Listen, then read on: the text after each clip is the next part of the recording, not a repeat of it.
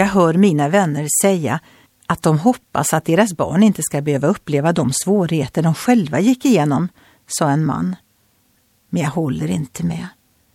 De motgångar vi mötte gjorde oss till de vi är.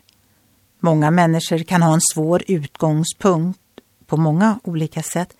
En av dem kan vara att de aldrig har behövt kämpa. Detta ger uttryck för livsvisdom. För när människor känner sig pressade och känner sig djupt nere pratar de inte längre teoretiskt om Gud. De talar till honom och ber om hjälp. När Gud vill göra något stort börjar han med en svårighet. När han vill göra något ovanligt börjar han med något helt omöjligt. Den som lär sig detta har börjat som student i Guds högskola, där stora svårigheter bildar användbara verktyg för Herren. Jesus sa, det som är omöjligt för människor är möjligt för Gud.